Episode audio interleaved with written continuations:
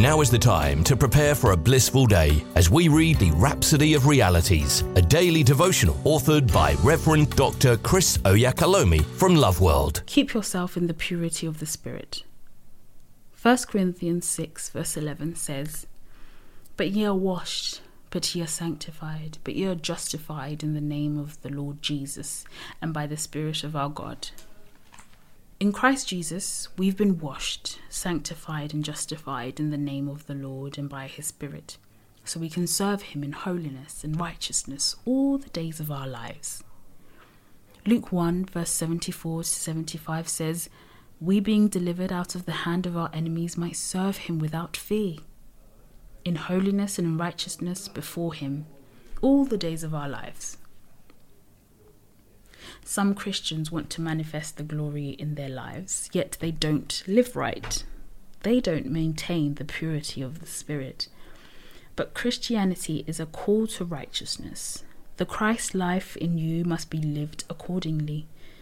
And the Word of God is your light. You can't live the way you choose. The Lord Jesus in John 17 verse 19 said, "And for their sakes I sanctify myself, that they also might be sanctified through the truth."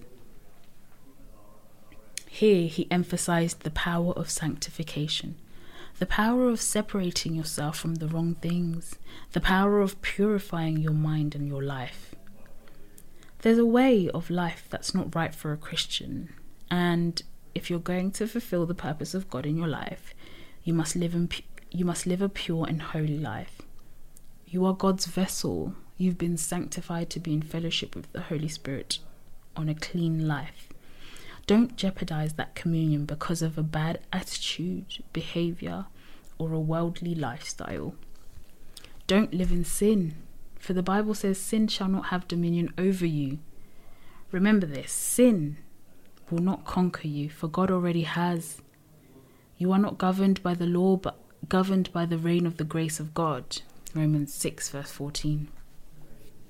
You've been called into liberty to live righteously for the Lord. Yield to the authority and lordship of the Word and submit to the guidance of the Holy Spirit in your life.